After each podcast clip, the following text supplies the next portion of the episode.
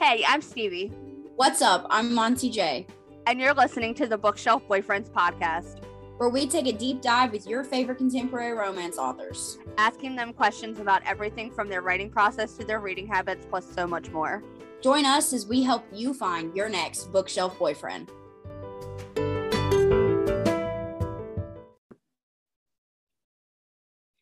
You so much for joining us on the Bookshelf Boyfriends podcast. Vicki James, welcome, welcome. Hi.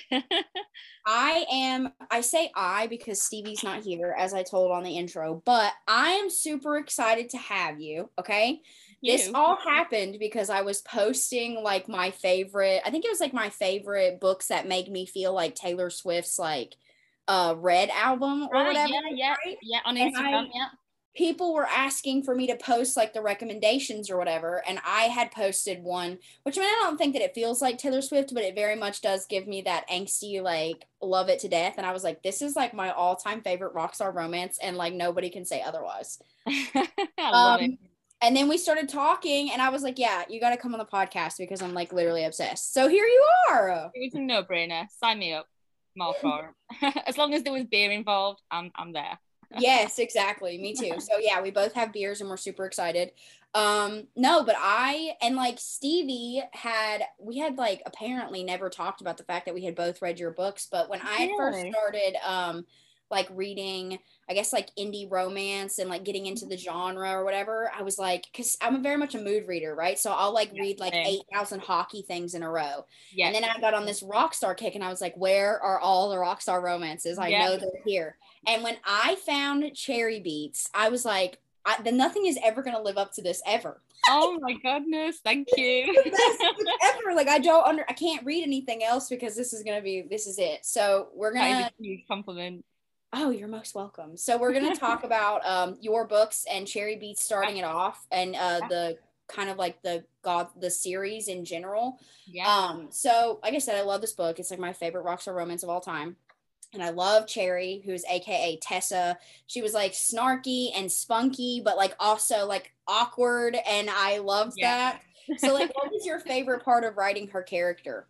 I think ah, I think Tessa for me was the most me I've ever written in a character. She Yeah. was I was just for, for sort of six years before that I'd written very high angst romances that were the women weren't weak but they were they, they were kind of softer they were you know softer around the edges and I just got to the point where I'd written so much of the same that I thought I really want to write somebody that reminds me of me you know Yeah, all the yeah. all the all the mistakes I've made, all the things that I've said that I shouldn't have said, the opportunities I've probably lost by holding back things, Yeah. and and I, it, I just started writing it. And I, I don't know if you know that before I was Vicki James, I was Victoria L James. I was No. yes, I wrote under a different name. Um, I was you know under the radar, writing under a different name, and I didn't know when I first released that there was another author out there who was far more successful than me, and she was called Victoria James Mhm. and we kept getting confused. Um, and when this idea of the Rockstar Romance with Cherry Beats came in, I just thought I'm gonna change my name and write it and release it under a different name, under Mhm. Vicki James. So it's, everyone would know it was me, but you know, slightly different name. And I'm gonna go for it and write what I really want to write, not what I think I should be writing, if that makes Yeah. sense Yeah. literally this first chapter as soon as i sat down i didn't do the prologue at first where she's younger i did i went straight into chapter one of her in the bar Yeah. and it just absolutely poured out of me it flew it flew out of my fingers like you wouldn't like nothing else and it just felt like tessa for me felt like home whenever i picked up Oh. and wrote i was like this is this is me um so she was she was so much fun to write she was just I mean, that makes me sound like I'm saying I'm fun. I, you know, no, it's fine. No. she she was just so freeing and she had this snarky comeback for everything but underneath Everything. underneath that edge you could see there was a really vulnerable Mm-hmm. girl that just wanted to love this man and and to love him forever but she thought he was way out. She had a very simple life you know working behind a bar nothing pushing her forward no great achievements. And presley who she'd been watching for years had all Yeah. everything ahead of him and she just knew what why would he want me? Why why would he want me? What have i got to offer him? So you could see that real kind of push and pull from the start of i want him but i can't have him Mhm. And then obviously when when the opportunity came around, that was It just happened. it happened. I, I liked that she was I mean, she's one of the most relatable female characters I've ever read because Oh, good. while she's also snarky and spunky and has like these amazing comebacks and her and Presley's banter is just amazing. Um, like I said, she's also like awkward and like she like Very. yeah has like these moments where she's vulnerable, like you said. And speaking of listen, I'm telling you, and I think it was like it has I said something about like how it has my favorite scene of all time in it, and that's Yeah. when the she's playing listening to Bed of Roses by Bon Jovi. Yeah, yeah. I was like, I was like, this is the most amazing thing I've ever read. And when she turned around and he was there, I I had to put my Kindle down. I was like, oh, oh my god, I was like, I was like, it's gonna can happen. you oh can Oh almost see that scene on on on like the big screen, can't you? You can see that Oh, moment in your yeah.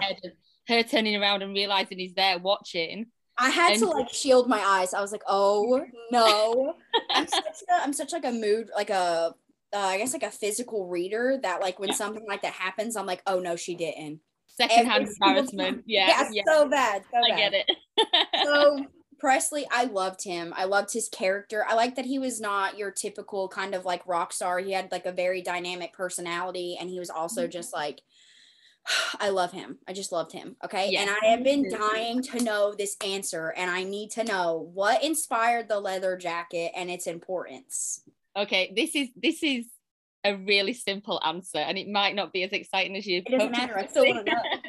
So the I don't know if you know, but the inspiration behind Presley, um, the muse for him is Christopher Mason, the model. I love him. Don't even Yeah, play games. right. I love him. Everybody does, but I'd never seen him before. I was just scrolling through Pinterest, Yeah. and um, I saw him, and it was literally like a stop, whoa, wow moment when I saw him. He has that face, doesn't he? You know, oh yeah, it's like Greek god. It's like what the? Mason is not human. He's he's like just molded to perfection in Oh, I know. way.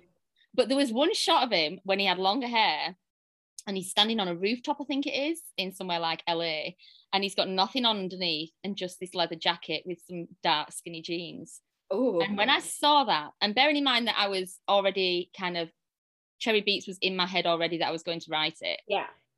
And I knew who Tessa was going to be.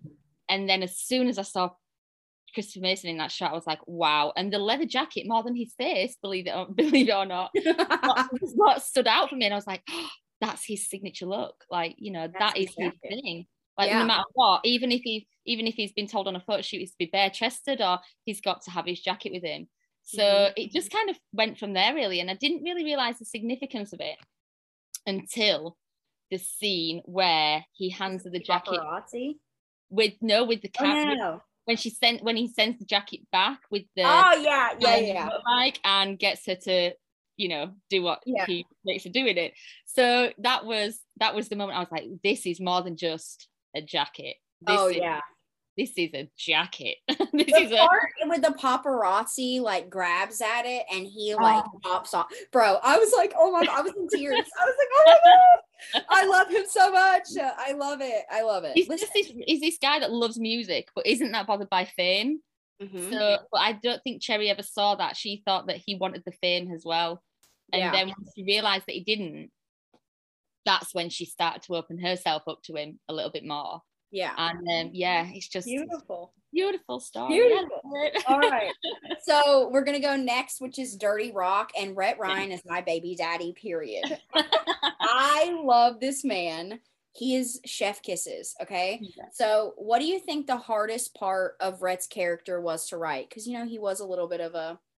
a that was the hard that was the hardest part in cherry beats Mhm. by the end of it you didn't really like Rhett you Yeah. you, He's you very much manho.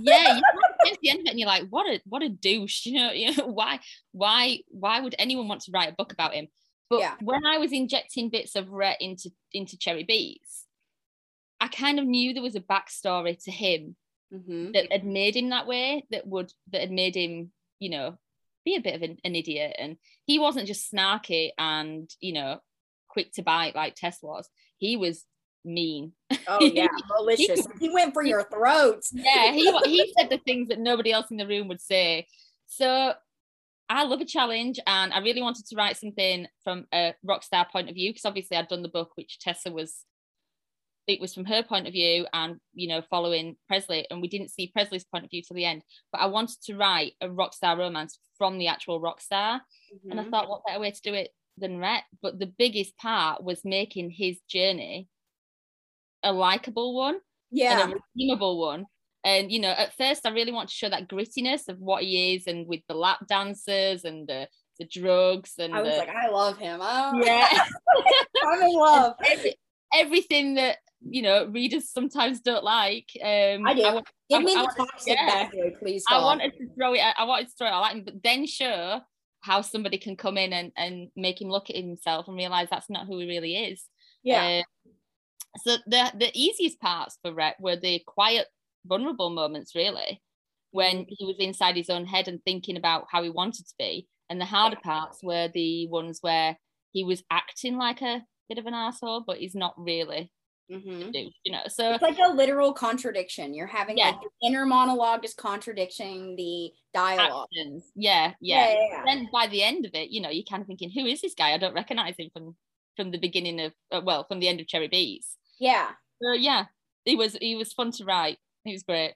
I love him. Okay. And we have Julia Speed to thank yeah. for information. She's such a queen, such a badass. I loved her.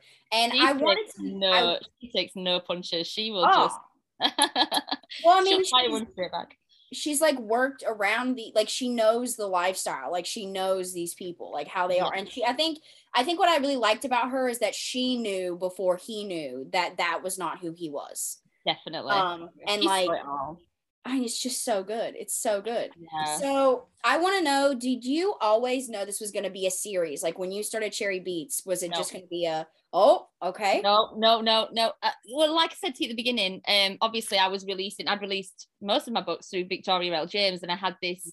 Um, I I even sort of made this word up for what I wrote and I called it romangst. So it's like angsty romance. And yeah. that was on my banners at signings. And, you know, I was like Victoria L. James, romance. So when I released this Cherry Beats, I just went at it thinking it would be a one off and people might not pick it up and people might not like it.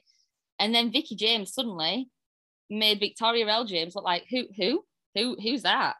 so that it was it was just a, a, it just exploded. I mean, when yeah. I say you know, I thought I'd done okay before with the with my old name, but when Cherry Beats came out and I felt I felt better in my own skin. You know, I'm not Victoria, I'm a Vicki. I've always been down to earth, kind of, you know, not stuck up. I like I like yeah. to just Vic or Vicki and and writing under this name of Victoria, it felt like it wasn't me. Yeah. Then when Vicki James started to do well and Cherry Beats was just everywhere, I thought this is kind of a sign and I need to just keep going and I'd, I'd, op- I'd, opened up this world with the um, Youth Gone Wild that there was just so much you could write about. You know, there's there still is. There's we, you've got sort of Bourbon, and then you've got Molly, and you've got Dex, and all those kind of people that you can explore. And I just fell in love with it. And then uh, maybe I shouldn't have done it, but everything that I'd done before just didn't seem to matter. And then that was it, straight on the James track. And yeah, changed, I just got rid of Victoria L. James completely and changed everything over. And that's that's who I am now. So no, it wasn't meant to be a series, but I'm glad it turned into one. And I think I think oh, still me too.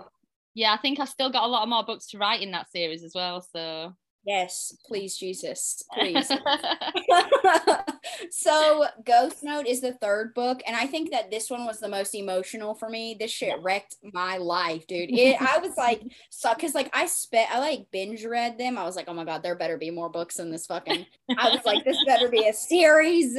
So I downloaded them all immediately and like speed read them and Ghost Note messed me up. I had to take a break. I was like, this really messing me up. Yeah. Oh. Like, so did did bring back some um high school yes of, I was like yeah. what is this I was like why are you doing this to me right now I that's can't. The, that's the comment I've had the most about Ghost Note you know everyone loved Cherry Beats because it was it was like thrilling and fun and and then mm-hmm. Dirty Rock was edgy and then Ghost Note there was like what are you what are you doing to me like why yeah like why am I crying all crying. I think it really you really invoked like that teenage love that you have that first love that really like because I don't think I think that when you're in high school, you know, you feel everything so intensely because you're young, you know, like you haven't been exposed to all of like the bad well not like i mean you may have but like all of like the brutalness that's in the world right? So when you have that first love when you're at that age it's like pure and so intense and you like invoked all those feelings and i was like god i hated high school but this is just uh, Oh, this is so good so and it's what was- that vulnerability, isn't it? Like when you're that young, you, you've not you're not jaded by anything. You've got exactly you've got that one person, and you think they're going to be your forever, and no matter how long you've been with them. And Daisy had been with Danny for so long, and then when everything when he when he turned around to her in the prologue, the Mhm. prologue of the book, you know, the first scene is them splitting up. i was and- like this is fucked up. Like, is happening? And then and then again having him come back and and seeing how Daisy had become so jaded by everything and she had this mm. other guy Ben in her life who was willing to give her whatever she wanted but she still couldn't get past that first heartbreak. And yeah. we've all been there haven't we at some point in our life? You know we've all had our hearts broken and we've all wanted something more and got nothing in return and and those moments really help you right well I mean you'll know. They, Oh, they help yeah. you, don't they? they they help kind of you have to tap into all the memories and think I don't want to drag them back up but let's go there I let's gotta drag them back up. It's like here let's we see go. how messed up we can get yeah. And it's exactly. fun. It's kind of fun because you you you it's heal kind of therapeutic. You're like healing yeah. yourself like You your do. inner emotion right? And so you give yourself the ending you think you might have deserved back then. you exactly. exactly. That's what makes book boyfriends better than actual ones. Because we can redeem them. Yeah, absolutely I loved that Danny knew he needed to love himself before he could really love Daisy the way that she deserved to be loved, right? Yeah. And I think that was what made it so emotional because like you knew that these two characters were like meant to be together, but like they both had so much shit that they needed to figure out on their own before they could really come together. And that was what made it so angsty and heartbreaking because it's like, oh my god, I know you guys need to be together. So like, was there any part in this story that was harder to write than others? Again, I think a bit like with Rhett, it was making Danny redeemable because he was Yeah. he, he he was cold straight from the beginning. He'd we learned that he'd dumped Daisy without any prior warning. Um, Yeah. he'd not gone to his own parents' funeral. Mm. Um, after everything that had happened, he'd kind of gone off and ditched the world and thought, "This is my new life now." So at the start, you, you really hate him. Well, yeah, hate. I don't know, dislike no, him. I- Yeah. I was like indifferent. I was like, what the fuck are you doing right now, my yeah, yeah. Because it starts on a breakup, you're so confused as to where it's gonna go. Like, Yeah. what, Do we have a new love happening? interest? Do Yeah. we like like what is happening? yeah. And then in chapter one, we've got Ben, and Benny's there, and he's straight away he's this perfect guy for Daisy, but you can tell she's just not into it, Exactly. and you're thinking, what's gonna happen? What's gonna happen? So when Danny comes back, it was making the excuses for why he'd been away Mhm. and making them believable because I didn't want. I, I, the thing with me with writing is, and you know, I don't take away whatever anybody else does, but when I read a book, I want to believe what I'm reading. yeah. Even if I know it's fiction, I want to believe that emotion. I don't just want something like a poor excuse writing down then for Daisy to have forgiven Danny and and that be it and it be that easy. He had to work for it and he Oh, had to absolutely. prove why. And that's what made it made their relationship so good when it when everything comes about. And you know she, she she's a bit like Tessa in the end. You know she starts off soft but she gets harder. And Oh yeah. and I love that. I love seeing somebody make Yeah. the mistakes you know. Exactly. I like I think I I agree with you. I think that even like even when you're reading something like paranormal, like where it's vampires, like or like werewolves or whatever, I Mm. think I want to believe like I need to believe that the emotion that like I need a reason for like why they act the way they do. And it can't be just yeah. something like, oh, you know, like it's like I think that's why I like I like the thing that's why I read bully romance sometimes like dark romance is yeah because I love um. I, I, I don't even care. Okay, listen, I know it's a lot of shit. I don't even care. I um I think that's why I read it is because it's like when they have like an explanation, like when it's shitty, like oh I I pricked my I like broke a fingernail and that's why I'm mean Yeah. to the world. It's like That's no, it, yeah but and you like disconnect from the characters though don't you when it's when it's like that you disconnect from them because you're Yeah. thinking well what what makes you relatable to me as a reader why why should i invest in you if if there's no reality i mean you, i i am i bang on about fiction all the time like let it go it's fiction you know yeah yeah yeah. Ah, it's fiction but you have to have a little bit of reality in there. To I think it, the fiction part is the plot, and I think that the character part is the emotional part. nailed it. What I feel yeah. like needs to be real, you know. Like yeah. if you break up with somebody, I can't have it just be like, oh, I just wasn't feeling it, but we'll get back together later. You know, like I need it to be like there's a reason so Yeah. that I can, you know, feel like these characters are real to me, kind of thing. So definitely. you did that very well with oh, Danny. Oh, thank you. With Thank all you. of these characters. So I love that. I So love how much you love them. Oh my god, obsessed, like no joke. So um this is like the hardest question ever for authors, myself included. And I and I Stevie makes me ask it to people all the time because she likes to see people sweat. So if this series could be turned into a TV slash movie, would you who would you cast as the lead roles? You see, I have an answer for every character. Oh, Yeah. nice! This is like I a have that. This nice. is, this is because I have to generally have a muse of some sort. Okay. Uh, but the thing, right, you're going to have to bear with me because obviously my accent's already one thing between us. my accent's very strong. Um, but some of the pronunciations of these are just insane. oh, so- don't. Me too. For Cherry Beats, it would be Christopher Mason. okay. Yeah. Love him. And then um, you might be surprised by this one, oh no, I'm but for. Tessa, it would be Kristen Stewart. I like like like Angel, like Angel Kristen Stewart, the Charlie's Angels Kristen Stewart. Yes, yeah, like that, but Oh. obviously with like funny, uh, smiley, not not as not as brooding as Bella, you know. But when I saw pictures of her on Pinterest with cherry like red hair, Yeah. oh, she's she's got that rocky kind of edge that could really work. I Uh, actually love that. I love Kristen Stewart. yeah. I literally love her. but She- Tessa is one of those characters that could also not have a muse. She's kind of just there. Anybody could play her as long as they get had the right look. Yeah, yeah, yeah. No, I like that though. I think that fits like really, really well, honestly. Yeah, I, I, it's not a lot of people. Some people don't like her, do they? She's she's you know like my it's They only see her as Bella. And That's and that's the thing is like, but she did a phenomenal job. Like, why do you not like Kristen when she like if you if you've read Twilight, like I was oh never Oh a God, yeah. Twilight person. That's just me. And I think I it's because I. I think that's because I read the Black Dagger Brotherhood first, and I was like, oh, this oh. is nothing compared Yeah. to this, you know? Yeah. So I wasn't a huge Twilight fan, but like when you read Bella, like that is Bella. Like Kristen Yeah. Stewart did a phenomenal job playing did, that yeah. And And so it's did- like, so did Rob Pattinson with Edward, and you know, oh yeah, I think the problem with there is that the spotlight was just on them far too much, and they. They kind of went into themselves when they were playing the last few movies, rather than if you watch the first two movies, they're Mhm. far superior than they're acting in the last three because they were they were at ease with the characters. Whereas yeah, with the yeah. last three, they were just under the microscope far too much. I felt Yeah. sorry for them. I love I them. did, but no one hates no one hates Twilight as much as Robert Pattinson. Nobody hates Twilight know. as much as that man does. But I I think that. Kristen did a great job because, like, if you read Bella, that's how she is. She is Yeah. that kind of like, you know, that awkward. And she did a fan- fantastic job. So I was like, if you're gonna hate on anybody, hate on Bella. Like, Yeah. don't hate on Kristen because I think And she's a phenomenal actress. That's why she'd make a good um, Tessa Lisbon because she's so awkward and quick to come back to things like that. So yeah, she she was in my head and on my little um, mood board when I was doing it.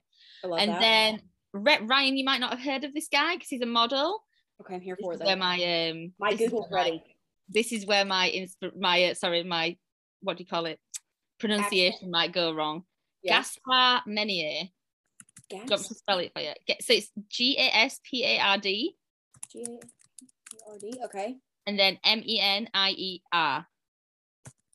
Okay. Oh my god. Okay, I found his Instagram. Are you up, looking gotta- now? I'm looking at yeah, like when Yeah, oh my god. oh my god, yes. Obviously, oh god, he's like hair.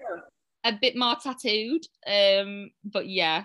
His hair. Oh And if you if you go to his Instagram, you'll see that he actually sings and plays guitar of course he does. Of course he does. and he smokes. oh my god. Yeah, I was, I was literally like, there's this picture of him lighting a cigarette and I want to die. It's red. It's red. It's red. It's perfect. This is so good. Oh my god, these are so good. Okay, all right, And continue. then Julia Speed would be Frankie Bridge. She's like um an English singer, so you might not have heard of her. Frankie with an IE and then Bridge. Oh, with the short pixie cut. Short hair, yeah. Love that. She's stunning. She's gorgeous, really gorgeous. So good. Usually when authors come up with these, I'm like, yeah, you know, we could change it a little bit, but these Yeah. are really good. See, you see, I know what I'm talking about. um, and then for Danny, this is another one that I can't pronounce. Diego ba- Barrueco, Barrueco, Diego Barrueco, How B A double? R B A. double R U E C O. Yeah, I got him. Oh God, he's hot too. this. Oh my God, this is so good. Oh my And God, this is every high school girl's crush ever. Isn't it? Isn't it? Isn't it? With the skateboard and all that kind of stuff. And then He is like my. Tumblr imagination gone wild. I oh, I'm love gonna, it. I'm gonna have to send you these names once we're done, out with? So you can like put the get your little pictures up and things and just I'm remember. going to. I'm going to. I'm going to. And then um Daisy it was Lily Collins. Fucking love her. Yeah, me Fucking too. love her. She's Are we doing like Lily Collins in like uh Love? What is that movie? Uh, oh, um, uh, oh, well, it's not Lily Collins in Emily in Paris because that's No. far too glamorous for Daisy. no, it's like uh what is that movie? It's like one of my favorite movies of all time. I rewatch it every single month. Oh, um. Love Rosie. Stuck in Love. Oh, I was thinking of Love Rosie. Oh, Is it- that's a good one too, though. That's Yeah. a good one too. Yeah. She's but quite like, you- lost in that film as well, isn't she? So, Have you that- watched Stuck in Love? I don't think so. Oh my gosh. Vicki, you gotta watch it. It's the Right. one of the best movies ever. I'm writing it down now. I've got my pen out. Stuck in, Stuck in love. Love. And I think that gives I think that that Lily Collins is Daisy towards the end of the book. Ah, okay. Yeah. So that, yeah. oh you're gonna cry like a baby. It's so I always do. I cry at toilet roll adverts and everything. I'm ridiculous. it's literally about a family of three, well, four technically. It's like a dad who's like a New York Times bestselling author. He's like a Faulkner winner, like he's a famous author. And then Mm-hmm. he has two uh, children. Uh, he has one who is a guy, a guy, and then Lily, who is a girl, obviously. And um, they're both writers themselves, but they write like differently, and they're younger. And like Lil, like the girl is just publishing her first book, and they're Oh. going through this like the dad is still in love with the mom who is about to get remarried um and then the girl is going through like this guy who's like in love with her but she doesn't believe in love because her parents broke up and then the boy Oh. has like a crush on this girl he's in high school with who's like really toxic for him and it's about all of their love stories So and it's like there's like, different stories coming together at the end. Oh, I love so those kind good. of things. I It'll love those kind of ones where they have like stories running side by side. yeah Love- it's so love good. actually, love actually gets a lot of hate, but I love Love Actually. Just for it's kind of like that vibe but like Yeah. less characters ah. Good I'm though. gonna I'm gonna watch that. I'm gonna watch it maybe tonight. if you do you have to message me and be like I thank you so absolutely much will. for this amazing recommendation Yeah, you, you got it. You got it. Yeah. All right. So, what is next for you as we head into 2022? Well, um, I know we're recording this today. When does this go out? Is this out Probably Friday. Probably Friday. So on Friday. tomorrow, which is Thursday, I've got the cover Mhm. reveal for my next book, which is called The Bad Wedding Date, and that's releasing on January 25th. And I've not okay. released in like 18 months. Um, with, with COVID and everything, it's just been a really long year, and Yeah. know, a lot of writers are suffering at the moment, and I I fell victim to it, kind of being stuck at home with the kids, and my Mhm. husband job changed to working at home, and there wasn't that peace and quiet anymore, Mhm. um, and the writing just kind of went out of my head, but got it back, and um, yeah, the Bad Wedding Date is a fake date romance, and Oh, I love it. It's set in uh, central London, so you've got things like um, the Savoy featuring in it, um, and it's about this girl who is from a very rich family. Um, they're part of like an elite family that have a lot of connections in the city. But Yeah. this girl, Charlotte, does not feel like she's a part of them. So she has to go to this wedding of a sister who's very sort of high society, wants to be in all the magazines, and Mhm. Charlotte works in a care home. She rebelled against her family, didn't want anything to do with any of that. She saw her granddad ill when he was um, older, and she realized that she could contribute to the care home industry. yeah. So she like, rebelled against them. So she needs a fake date for this wedding because they all look down on her. okay. And her best friend, who was meant to go with her, cancels at the last minute. And then she meets a guy at the bus stop called Fraser Scott. And he happens to be wearing a suit, okay. English, and she invites him along, but she doesn't know that he's got a hidden agenda and he isn't there by chance. And oh, Catherine.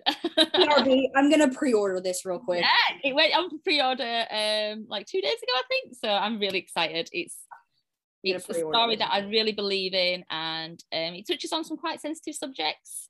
Uh, Mhm. it's got a little bit of Me Too in there. Um, you know, not in any great detail that it would trigger anybody, I don't think.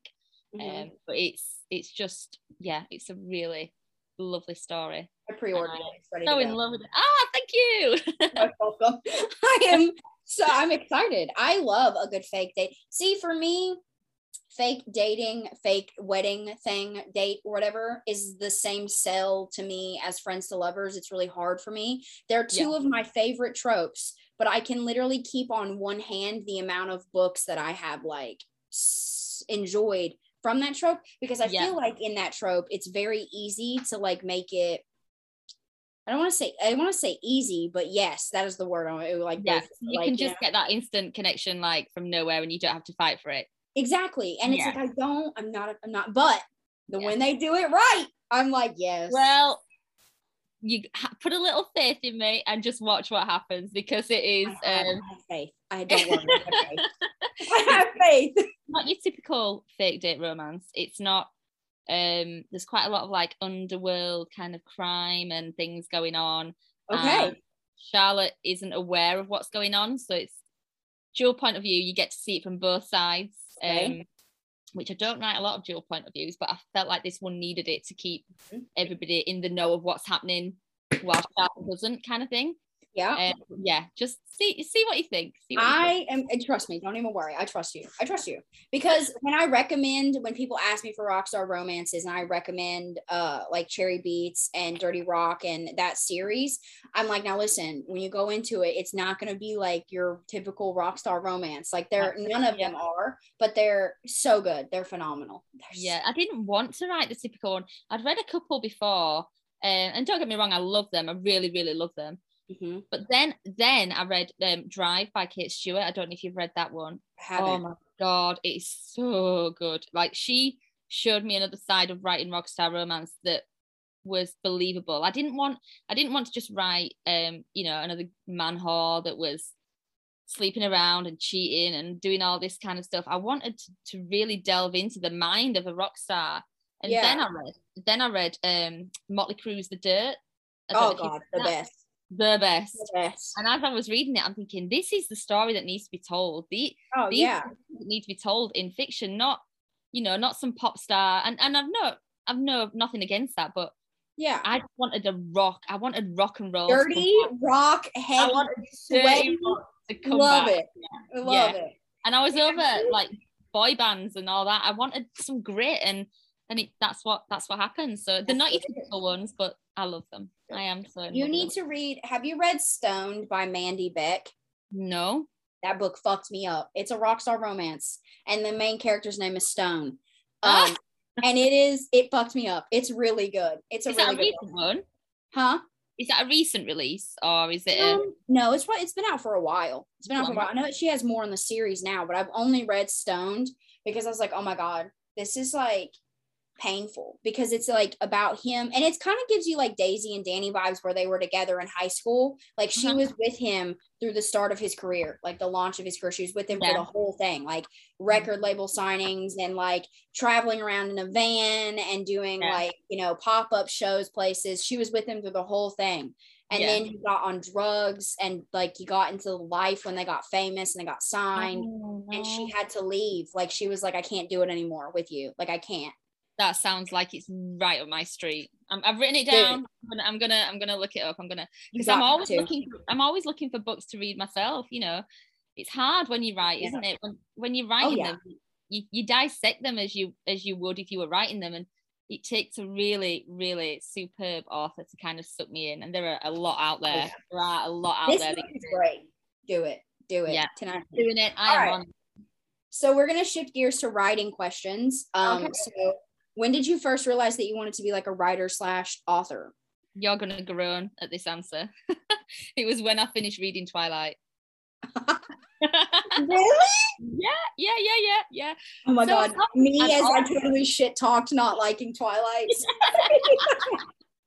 It's okay. I didn't write it. I don't take it personally.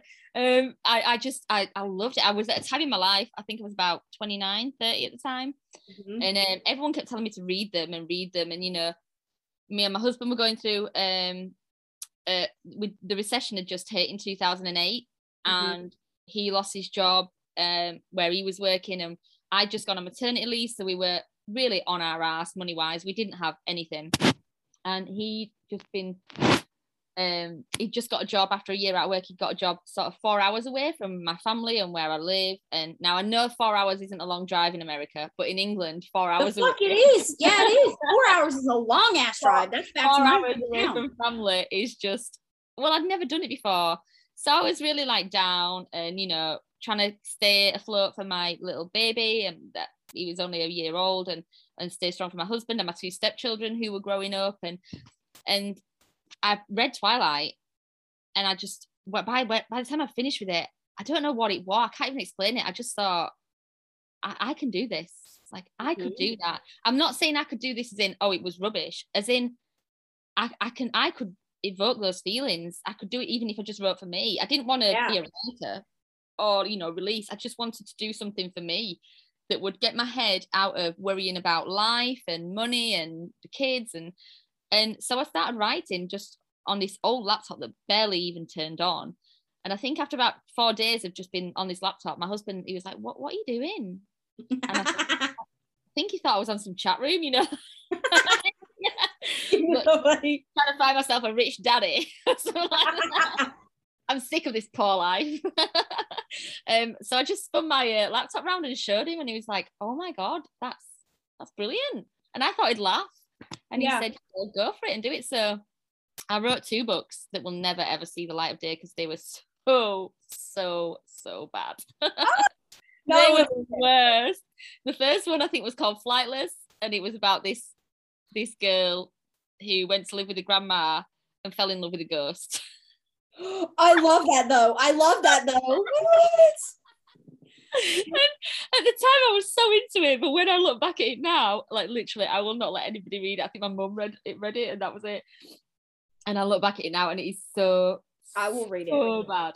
I But I'm, it. it's a journey, so you know, I keep I keep the copy of that because it's it's an important journey to to see where you started. Um, but yeah, that was it. I mean, I'd always written in journals. Um, I'd always sort of tinkered if I was bored at work. I hope my old boss isn't listening to this. If I was bored at work, I would, you know, write the odd paragraph and, and then delete it and think that's rubbish. You can't write. Deep down, I always knew it was in me. And then Uh-huh.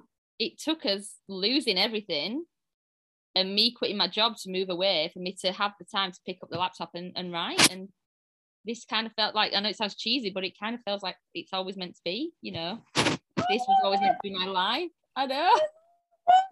I love it. I love it. Don't. It's not cheesy. It's fantastic. You, Um, you got to believe in fate a little bit. You, A you, little your, bit. bad, your bad times, your bad times are there for a reason. They're taking you somewhere Exactly. else. I firmly believe that. I agree. I 100% agree. So, are you a plotter, a pantser, or like somewhere in between? And that's what we like to call a planter. I am a full-on pantser without the L. Oh my god, everybody is. I don't know how you guys do it. My you know when um when for an example i co-write the babylon mc series with lou stock. Um i don't know if you've ever read them. If you love the cherry beats and stuff you would love the mc series. It's it's okay, all right. it's a different take on the mc we don't write mc like the majority like write it. It's Mhm. kind of really gritty but also human. It's not just you know people I love MC. for the sake of it but yeah so that's a really great series. But um when we first wrote the first book it's five book series finished when we wrote the first book we didn't have a clue we were ever going to release it we did it as Oh like a bit of Sons of Anarchy fan fiction and we did it as fan fiction and then at the end we were like this is pretty good Did you Let's say a Sons of Our Anarchy fan fiction? yeah well kind of oh. like not not with the characters, but we just wanted we'd finished the series Sons of Anarchy. We watched it together. She's in Texas, I'm in England, obviously, and we just managed to watch it like side by you know like running along by each other. So every morning we wake up and say, "Did you watch that episode last night?" Yeah, yeah, yeah. And then Oh. when it finished, we couldn't we couldn't let go. So it was like, well, why don't we just create our own? That'd be amazing. I love that. Then, but even until the very last chapter of the fifth book, we did not plot one single part of it. We pantsed our way through it. Y'all but again- That feel that series felt like it wrote itself. Yeah. There wasn't any point where we were like, how do we how do we untangle that and get it just it just flowed. And there were Yeah. a lot of subplots going on as well. Um so yeah, pant, pants for the win. You know, absolutely not a no. I could never. I I, I you plot like every chapter then? Oh, give up. That is not your wall. yes, fucking is. It definitely is. That's the second half of it. The first half of it's already been taken down. But yeah, So is, is each post-it note a chapter? yeah. That- So it like No. starts like here. No, here. Yeah, it starts like all the way over here and then down like a snake. what, what do you do if your characters take you off course? So I'll just adapt and like go Kill them. another. No, no, no. I'll just go up with another sticky note. But see, this is the thing for me, right? When I first started this podcast, I was like, oh, I'm definitely a planter. I'm in between. I'll do like a light outline and then you know Yeah. whatever. And then I realized how how people like genuinely pants, and I'm like, oh, I'm definitely a plotter. I'm definitely a plotter. I mean, I have notebooks everywhere and I'm constantly scribbling things down now. But you know, if I'm sat here watching TV, I'll a line will come to me and I'll think, right, I'll, I'll write that line down, but I've no idea where I'm going to put it. Or I do. it just it it works itself in somehow. It's weird. So for me, it's like I do like really heavy. This is so I can't. People give me so much shit for this. I don't even care. I do like uh character interviews before. So like when I start a series, the series I'm currently writing, I knew the subplot, like what I wanted to happen for like the Yeah. mystery murder portion of it. I just didn't know like how the romance would weave into it. Yeah, So I knew the characters and all that stuff, but I'll do like very heavy character interviews. Like it's like a hundred and like four questions.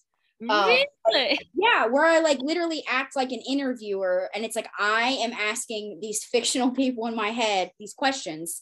Um, and it's just like stuff about them. Like Insane. I love it. I actually love that. That's not that. I wouldn't give you shit for that. That's that's genius. Yeah. yeah, you I like I wish I would like that. do it. You should try it. I have like the outline of all the questions. I'll send it to you. Oh my god. I literally, but no, it's like I'm, I don't know. It's like in my head, it's like I visualize that they're in front of me, that these people I created are in front of me.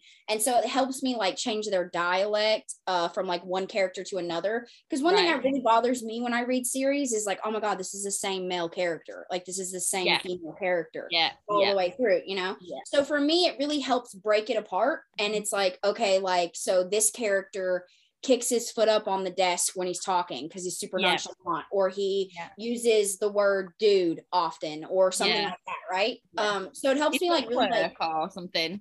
yeah, it helps me shift their dialect and the way that they move, and it makes them different to me in their heads. Like when I finish the character outline, I know these people so well that when I outline it, I'll do like like what I want to do for each chapter, and if then I just let them take it away from there. Like I'll do like a light outline of each chapter and let it. them like guide me when it comes to dialogue. So if like their dialogue takes me in a different direction than what I originally imagined, it's like okay, that's fine.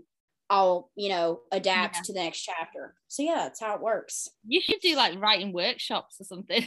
Absolutely not, because I'm For- not that good of a writer. for us for us pantsers that need some kind of order.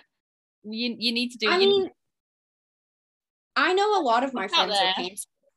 Yeah, do you have what do you write in? What is your what do you write like? Do you write in Word or like Google Docs? Like what do you oh, write in? I've, you know, I've always written in Google Docs, always for years. And then this last year, um, I switched to Scriv. Is it Scrivener? I never know how to say it. Scrivener. Printer for the W. Yeah, yes. I, really, really like. Um, but I've not really used, like I say, with this massive block I've had for this last year, Mhm. and I don't think it's actually been a writer's block. I think it's just been a life block.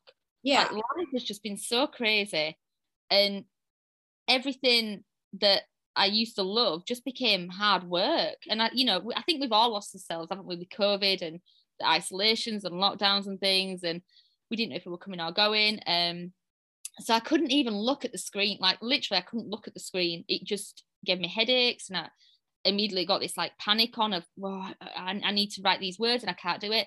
So I couldn't even look at Google Docs or Scrivener. I couldn't do any of it. Yeah. And then to finish um, the bad wedding date, I I don't know if you saw it on my Instagram a couple of weeks ago. I booked myself a hotel room away from my kids, away from my husband. The most basic hotel room ever, by the way. It was literally a box with the, the uncomfiest chair and desk in. But I went in there at three o'clock in the afternoon on the Friday, and by 12 o'clock the next day, I'd written 15,000 words. And for the first time ever, I did it just in Word. And I was like, this is, I've never written in Word before, ever. But Don't it just write in Word. Flow. It just seemed to flow for that for that one book. Um, and then I will I'll be I'll be going back to Scrivener though. You soon. need to just Scrivener's amazing. It's the Yeah. best. It's the best of both worlds for It is for you because you can do your character profiles and everything, can't you? Yeah. If you see, if you, I'm gonna send you a picture of this on Instagram. um my we- my uh, group of author friends we get together on sundays and we like schedule posts and shit like that and they oh my are god, you're organized on social media as well. not really i mean i try to be i try i'm not very good at it I'm but, the like, worst. but like we they are obsessed with my scrivener document because i keep all of my hollow heights the whole series like all the manuscripts are in the same thing and they all Right. characters have their own like fucking area and outline have their own thing like they're i'll have to send you pictures of it it's crazy but yeah I think I need to learn to use it properly. I've not really because I only got it last year and I've not spent a lot of time on it. I don't really know all the ins and outs of it. So I think I need to spend a bit more time on it. it's the funnest thing ever especially if you're somebody who does like multiple edits like if you write it and then you go Oh, back to edit you Mhm. can go up and like click what edit you're on and when you Yeah. go to type it the letters are red and if you're on your second edit your letters are yellow like so you can see where you're doing it Ah. yeah, it's super cool it's super cool My, my I books are always made in the rewrites. They're always made in the edits. I always say that. I don't know how people can release after the first draft. My books are oh, always four, five, six, six drafts, and then then it goes to the editor.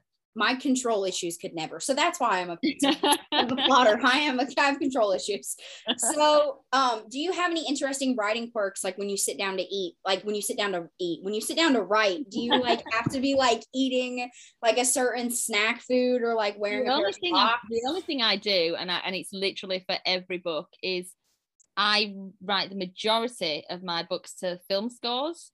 okay So, no, like the background music from um, Water for Elephants is one of my Oh favorites. God, yeah The background music for Twilight again. I know you're not gonna like that. okay background twilight music. has an amazing soundtrack Oh, nobody can ever knock the music for Twilight. That was that was so good such an era. Um, then I use the I write to the score of um, a film called Seven Pounds with Will Smith. I don't know if Yeah, you makes me cry every time of my favorite films ever. Um, but the music, the background music is really kind of um, what's the word? It's atmospheric. So whatever Yeah. scene you need to write, whether it's you know hopeful or revenge or sadness or whatever, that soundtrack's got something on the score that will take you there. yeah Um, yeah. th- no real quotes, just score music. Yeah. I literally just told my partner yesterday that I wrote to the Final Destination soundtrack, the scary movie Final Destination. Oh That I wrote. It was so it's this. I love Final Destination, but the fifth one, Brian Taylor Tyler does it, and he's the one who does like all of like the Marvel stuff.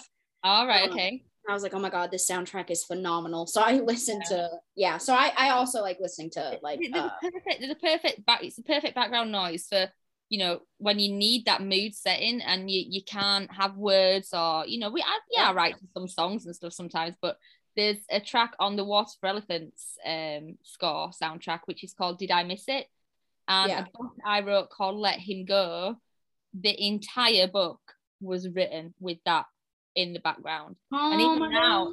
Even now on a night if I'm can't sleep I'll just play that because it's really kind of like plinky plonky music yeah. and uh, I'll play that on a night and it just instantly like takes me and like sleep and you know de-stresses me I love it. yeah It's so good. music I go from writing rock and roll stuff to you know sad stuff. I love it. All right. So, what's the weirdest thing you've ever had to Google for a book? Oh do you know what I don't really know I don't google a lot of weird stuff I would probably for the Babylon MC Mm-hmm. series I've I think me and Lou have both googled certain methods of Murder. killing people yeah or you know how how quickly would someone die if we did this or um i think we once heavily researched how many bullets it would take to the fuel tank of a motorbike for it to explode. Mm-hmm. Um, but that's about it, really. I've not got a funny story there. I Did really you actually blow that motorcycle up? Did it work? Did you find an answer? yeah, yeah, Okay, we blew, so- it, we blew it up. Yeah, yeah. I no joke. I am not. Okay. So Stevie gives me such a hard time because I also Google stuff like that, but sometimes Google doesn't have like the answer I'm looking for to the specific situation that I'm in. Yeah. Right. So Yeah. I have a group of guy friends I've been friends with since we were like in elementary school. Um, Yeah. and I have a group on like Snapchat and it's called like a thousand ways to die. And if I have like a question about, you know, like how long would it take for, you know, like this to happen or like could I could this plausibly happen yada yada, yada I'll Yeah. message them and they're all in like different fields of work now and they all like come Ah. together. It's like this one big like murder party in this Snapchat and they give me like break the, it's so funny. It is so I, I funny. feel like there's I Yeah. feel like there's a, book plot in there somewhere. That'd be that that'd make a really good book plot for like a a murder mystery or something, wouldn't it? Who done it I out had- the people in this Snapchat group?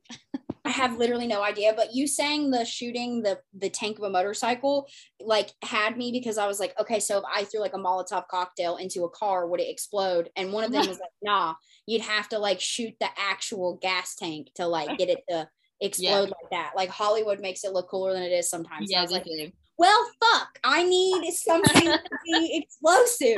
That's another frustrating thing as a writer because you have to make it plausible. Whereas Yeah. you see things, you see things in these number one hit movies that you're like, Yeah. that would never happen. Like, look at Fast and the Furious. Oh my god. Never. They're gonna be in. They, they were in space, literal space. and it's and, and that still gets like you know nine out of ten on, on the reviews but What oh yeah best thing ever whereas can you imagine writing that in a book you would get absolutely slaughtered on. Yeah, no way. Absolutely not. All right, so we're gonna shift to reading questions. Um, so what book has your favorite cover? This can be like one of your own or like another person's. Ooh. um Or both. ooh, that's so of mine my favorite cover is a girl like lilac i don't know if you've seen that one Okay, hold on. um I think I have. it's it was just the perfect cover for the story. It was yeah, Lou Lucas Lou, who I write the Babylon MC series with. She's my graphic designer as well. She does all my covers and everything Yeah. and graphics. And she came, she read the story and she came to me that cover, and it was just instant love at first sight. Um, it's a soft. oh yes. So I love it. love this cover. And it is that is actually lilac as well like that could be lilac clark from the book and i love that when a book marries up the cover marries up with the actual story um so it's just perfect i love that cover so much and i love that story I love it. Look, That's favorite the one where it's like you're my anomaly, right? uh, huh? which one The the uh a girl like lilac. Isn't that the one where like he he's like you're my anomaly? That's the one where he will like literally do everything for her and she is the only one he will do anything for Yeah, yeah, yeah, yeah, yeah. He like gets arrested three times for her and everything, and he's this really quiet, tame boy. But she brings out this side of him that is just so fiercely protective that it, he kind of changes into a different person, but not in an arsehole way. It's like in a really lovable way. He will do anything. There's the famous line where she says, "I'm not worth that kind of trouble," and then he says, "You're worth a war, Lilac." And yeah, that yeah, yeah, yeah. He also there's also a line in there where it's like, oh fuck, it's like I was dating a boy that I liked, but I was wishing for a boy I loved more. Right? Is that exactly. Yeah, yes, yeah, yeah, yeah, yeah. yeah, yeah, yeah. You nailed it. Yeah. my memory is kicking into But high gear? You now. you remember more than I do, and I wrote the things. My God, my memory's so bad with my own You books. should But see yeah, me playing Jeopardy. It's ridiculous. yeah, All right. Cover for somebody else. I don't know really. There's just so many gorgeous covers out these days, oh, I know. and you know all the hotties and everything on it. Oh, It's hard to choose, honestly. nice, nice to look at.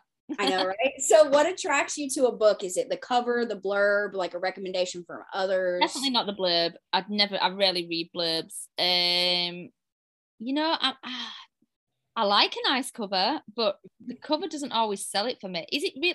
Is it really weird to say that I can just look at a cover and get a vibe if I'm going to like it or not? I, I tend to Yeah, go. no, weird. I do the same thing. yeah, I tend to go for things that are kind of like not always like the covers that I'll look at on Facebook and Instagram and things. I think, oh my god, he's really hot and wow. But that wouldn't necessarily make me personally read the book.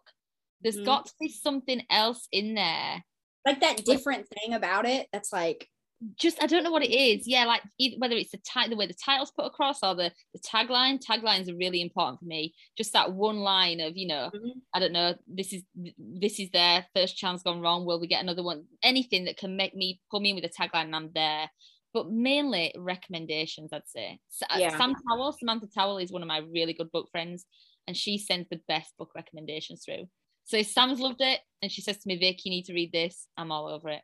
So oh my god now you gotta send them through me also yeah, I, I will, will, I will, I will. I will read the share of those Have you read, have you read Danielle Lori's The Made series? don't fucking play games with me right now ah, Oh, it's so good.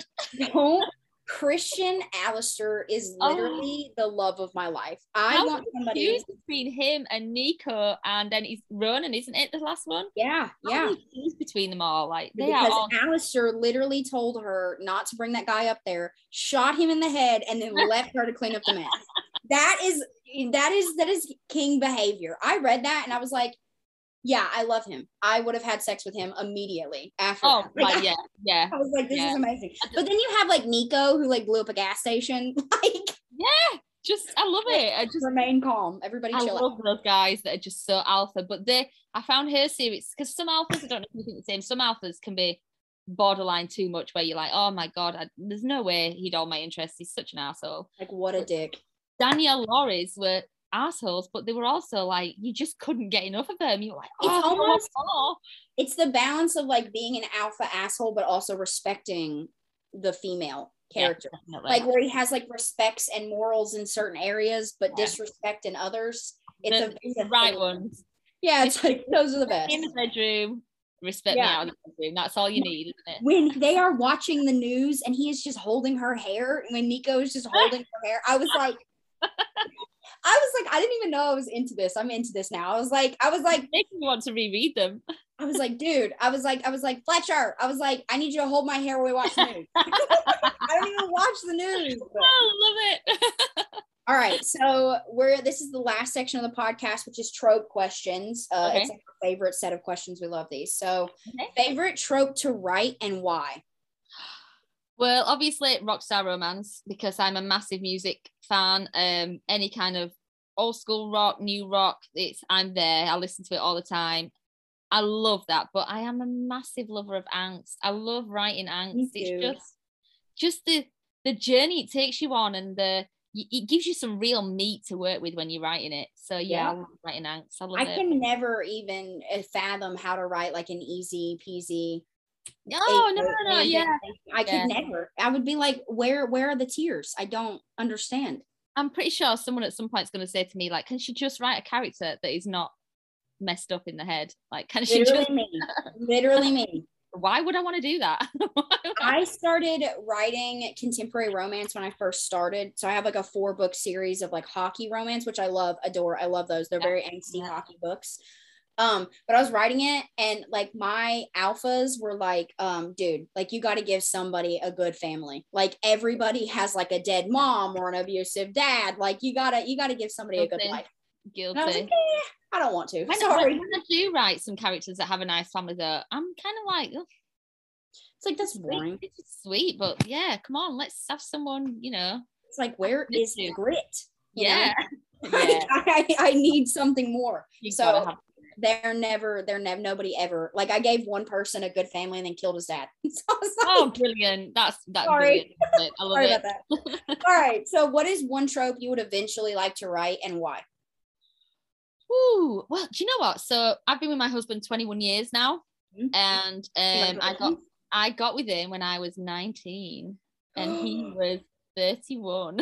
Ooh, an age gap. So I would love to write an age gap story, but we've had like a really nice 21 years, no real hiccups. I mean, he was married before me and and two kids, but from day one I got on with my stepkids. They were like four and two when when I met him, and they're 25 and 23 now. So I've been in their life all the time. So I'd love to do an age gap, but I think I'd find it hard to kind of not just romanticize it all from the first page. yeah, yeah, yeah. I'd need to make sure I wasn't writing about me and my husband. I'd, I'd need to give some real messed up stories. But yeah, I think I'd like to do an age gap because since the whole, oh, the whole Taylor Swift Jake Gyllenhaal thing, That fucking scarf thief. Ugh. But the things that people are now saying about age gaps is quite like nasty. They all think that the the that it's a taboo subject and it's not. You know, Yeah, yeah. we have two people that are just that just hit it off like that, and it's it sparks fly, and that's it. I think a lot of people have like an issue separating. Like, yes, there can definitely be like an abuse of power when the guy is older and the girl is younger, like that. yeah. yeah. But that is like a certain situation. Not Yeah, all definitely. age gaps are going to be an abuse of power Yeah. dynamic kind of thing. Yeah. So, like Taylor Swift was with a narcissist, and Yeah. he would have still been a narcissist had he had been 24 or 30. Yeah. You know, so that Yeah. relationship dynamic would not have changed based on his age at all. So, Yeah. and I think a lot of people have a like a tough time like separating those two things. Yeah. And this is the problem with social media in the whole, isn't it? People pick up on things and kind of roll with it and and instead of looking at each individual case, they, they roll it all into one and and and that's why I like writing as well, because there's so much so many things you can't say and discuss these days without people labeling it as wrong or taboo or you know, straight off the bat.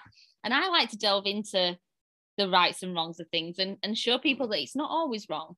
Um, Morally gray. but yeah, you know, the the, the people the guys I were with before Carl, they were far more toxic to me than he's ever been. Um, Exactly. he, he showed me what a real man.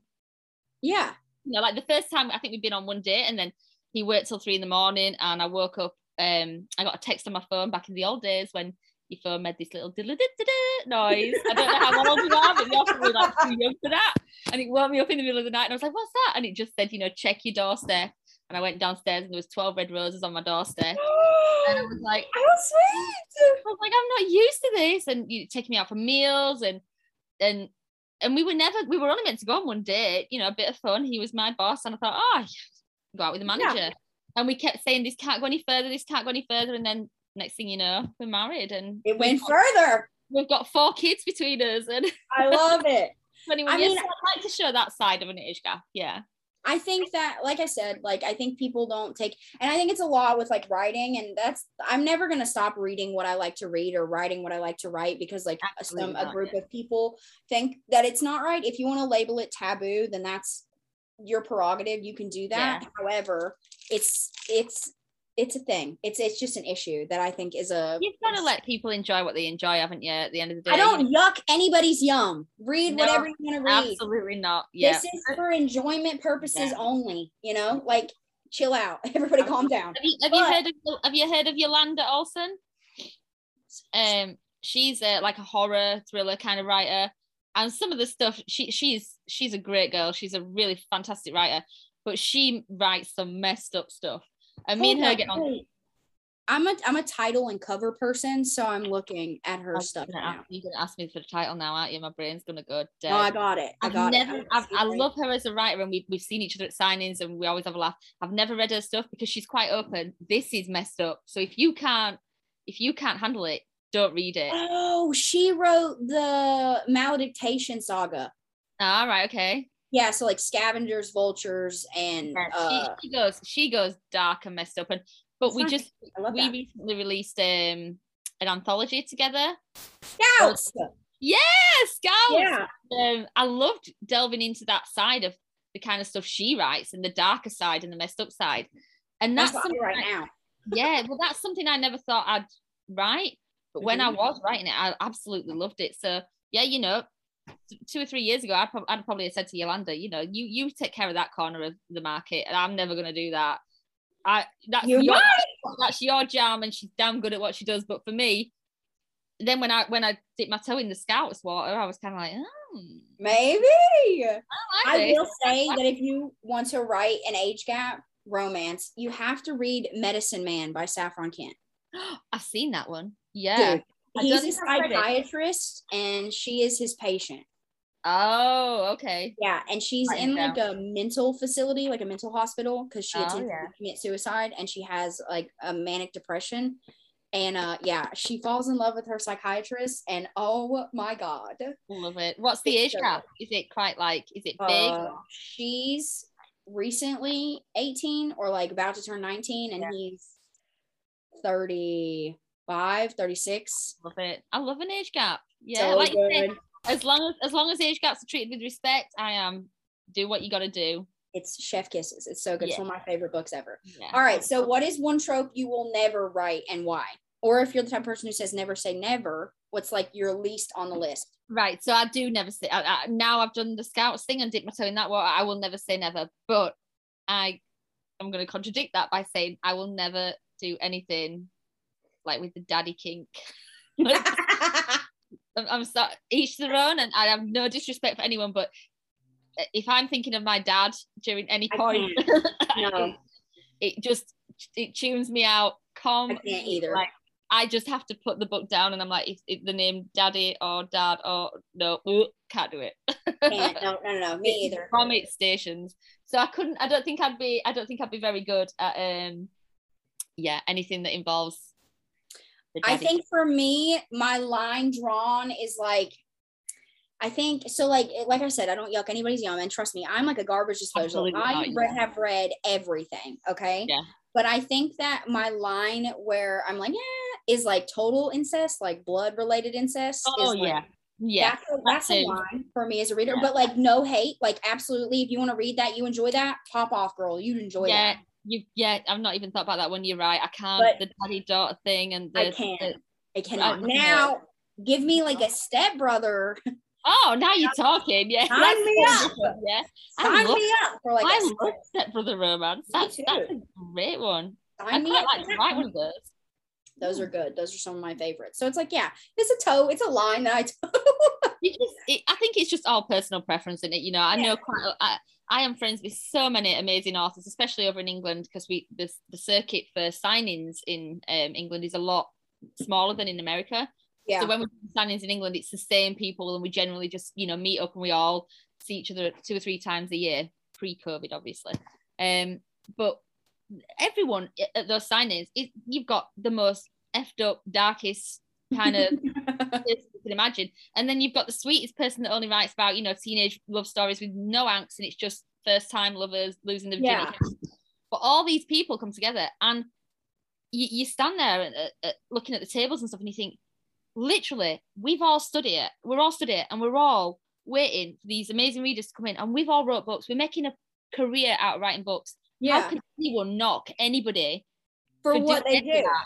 Yeah. And every, every single one of those writers, no matter what the genre, has got a line of people waiting to see him. That and that just shows that there is something for everyone, and it's not it's not going to please everyone. And that's the biggest hurdle us writers have to come over, you know, get over. We have to stop trying to please everyone. Exactly. Stop, stop Write thinking about wanna write. stop thinking about exactly, yeah. Right. We want to write, and the people will find you. There, there's a niche for everybody. I so truly someone, if someone wants to write a book called Daddy, I am all for them doing it. I just probably Do won't read it. exactly. Not for me, but definitely. So our last question is: If you were in a book, what trope would you want for your story? do you know well i think i think i've kind of lived my rock star dream through tessa and presley i've done that so that would i would have said that before um probably now i'm gonna go with is there such a thing as like an underdog genre like i'd love to be like um like an underdog ugly duckling at school you Okay. know, yeah. Yeah. Yeah. out, yeah. like, turn into a swan and just like kick everyone's ass That's dope. Yeah. Definitely. And uh, I'm a, I'm a massive fan of Rocky. Like I am the biggest Rocky Balboa fan ever. I, I have love got a very strange obsession. That's my with dad's name, Is it really? Rocky. Yeah. Oh, I love it. I wanted to call my son Rocky, but Carl wouldn't allow it. I was like, can I call it Elvis? No. Rocky? No. Damn it. My names. Let's just go with a generic name then. Fine. Uh, but no, I am obsessed with him and his writing skills. He's he's so underrated as a as a writer. He's absolutely pure genius. Um, and the Rocky films just give me that real good kind of, you know, you can do anything kind of motivation. And I love Yeah. the, I love the love story in it. So yeah, I don't know if that's a good answer, but if that were my life, I That think I works. came- I came from quite um sort of, you know, humble beginnings, shall we say, and and I'm working hard and working hard, and I'm going to prove anybody that ever doubted me wrong because that's what. Yes, I love that. Also, did you know this is like something that I just recently learned that when when Rocky Balboa directed, the first Rocky movie, right? Like the first one that was ever made. He did it on like a low scale budget. Like it was an indie movie film. Oh, there was literally no money. No budget at all. And now it is one of the most high, highest grossing film franchises in the world. Of all time. And, And, he's, like he's done like three. He's done like like when he was um in fact I think there's four now. He's done the Rocky franchise, the Rambo franchise, the Yeah. Expendables. And then what's the other one now? Um, is it like Escape? It's something where he escapes from prison. That's another. Oh yeah, yeah, yeah. I know what you're talking about. Not Yeah. it's not Alcatraz, is it? It's not, no, it's not called that, but it is that kind of thing where they're on an island and they have to escape. It's Escape Plan, or Yeah, yeah, yeah, yeah. something like that. But he's because of his slur and because um of the way he looks, he doesn't get the appreciation and the Oh no. And he also has Creed now too. yeah, Creed. He's a damn good writer. He is. Oh yeah, he's so good. So talented, and I love him. Agreed. So yeah, I would I would invent a kind of like an underdog genre, and that would be me. All right, that works. I like it. Okay, so that is our last question for you. You have been, this has been so fun. You've been so great. Um, and we Oh, want to thank you you. so much for coming on the podcast. Thank you so Um, much for having me. I'm like literally so um thankful. I, I just see myself as this silly English girl that writes books. I never think anybody wants to hear about them. Absolutely, we want to hear about you. Okay. So speaking of hearing about you, we're gonna give you a few minutes. We I keep saying like we're talking, like Stevie is here. You're Um, missing Stevie, aren't you? I'm missing know. Stevie. I thought I was going to She's get to meet my- her. She's like Oh. my the left side of she's the yin to my yang. We talk about all the time. Like I read the dark and scary stuff, and she reads the easy fluff. And so like I'll have to come back next year. We'll, we'll I'll come back on next year and we can have it another go with Oh my Stevie. god, yes, no joke, for real, you need to do it. I I've got more books under my belt.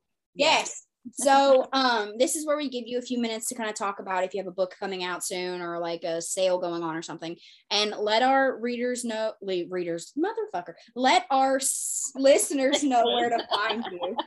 So Readers isn't wrong. They probably are your readers as well. Readers are Yeah. just yeah. but go ahead. Well, yeah, so the next thing I've got going on, like I said before, is the Bad Wedding Date. Um, it's my first release in, I think it's about 17, 18 months. Uh, Fake Date Romance. I've got the cover reveal tomorrow, if we're recording now, so that's Thursday the 16th of December. Uh, and it released on January the 25th. Uh, pre-order is on Amazon now. It's going to be in Kindle Unlimited as well. Um, because I love Kindle Unlimited. And I know a lot of people don't, but I am a big Kindle Unlimited fan. I love that feeling where you just go and look for a book and it's bam, oh, it's there. One click. Zero pennies right now. um, so yeah, that's out on January 25th. And then after that, I am going to be writing a book called Whenever You Call, uh, which is going to be a real sort of one night stand turned into this relationship that becomes so much more over a decade or more. So that's going to be fun. I know it's going to be a real like long-winded kind of thing, but yeah, I, I, it's, it's in my head so much. I feel like it's just there waiting to burst out. Um, but yeah, that's it really. That's all I've got. Obviously, the Scouts anthology is still on sale until the January the fourth, I think it is. And then once that's done, it disappears forever. And that has got 16 authors in it. Uh, we're I have right. paperback of that bad boy, so I ain't worry about it. it. Ain't disappearing from me. It is massive. Have you seen it? It is like literally. Oh yeah, it's in it's in it's in the other room over here. It's it's literally like this thick. It's huge. You could you could use that as a weapon in one of your books to kill somebody. I love it though. I love it though. it's got some and I, I actually love that story in there that I wrote that was um featuring Drake and Misha uh that's kind of like a revenge story but it's where the guy's getting revenge on the girl Yeah, Uh, yeah. instead of the other way around so yeah that's all my release news at the moment um I've got the J team on Facebook which is open to any readers uh, you don't have to have read my work if anybody wants to come along and join in we have a lot of fun on there and talk books all sorts of books a lot of hot men you know I like to uh, share my music things like that. You, you'd love it. You'd love it. I gotta, I gotta, now I gotta join. Now I, I don't know if I'm already a part of it or not. but gotta I- get you gotta get in the J team. Okay, I ramble. I ramble. Um, I post a lot of drunken messages because you know I like my I like my Coronas. I like the odd Corona on the night when I drink. And um, yeah, so and anyone's welcome. But yeah, that's about it really from me. All right, great. Thank you again so much for coming on. We really Thanks for having me. It's been amazing. we hope to talk with you again soon. Yes, definitely. And good luck with your books and whatever you're doing next as well. And stop doing those post-it notes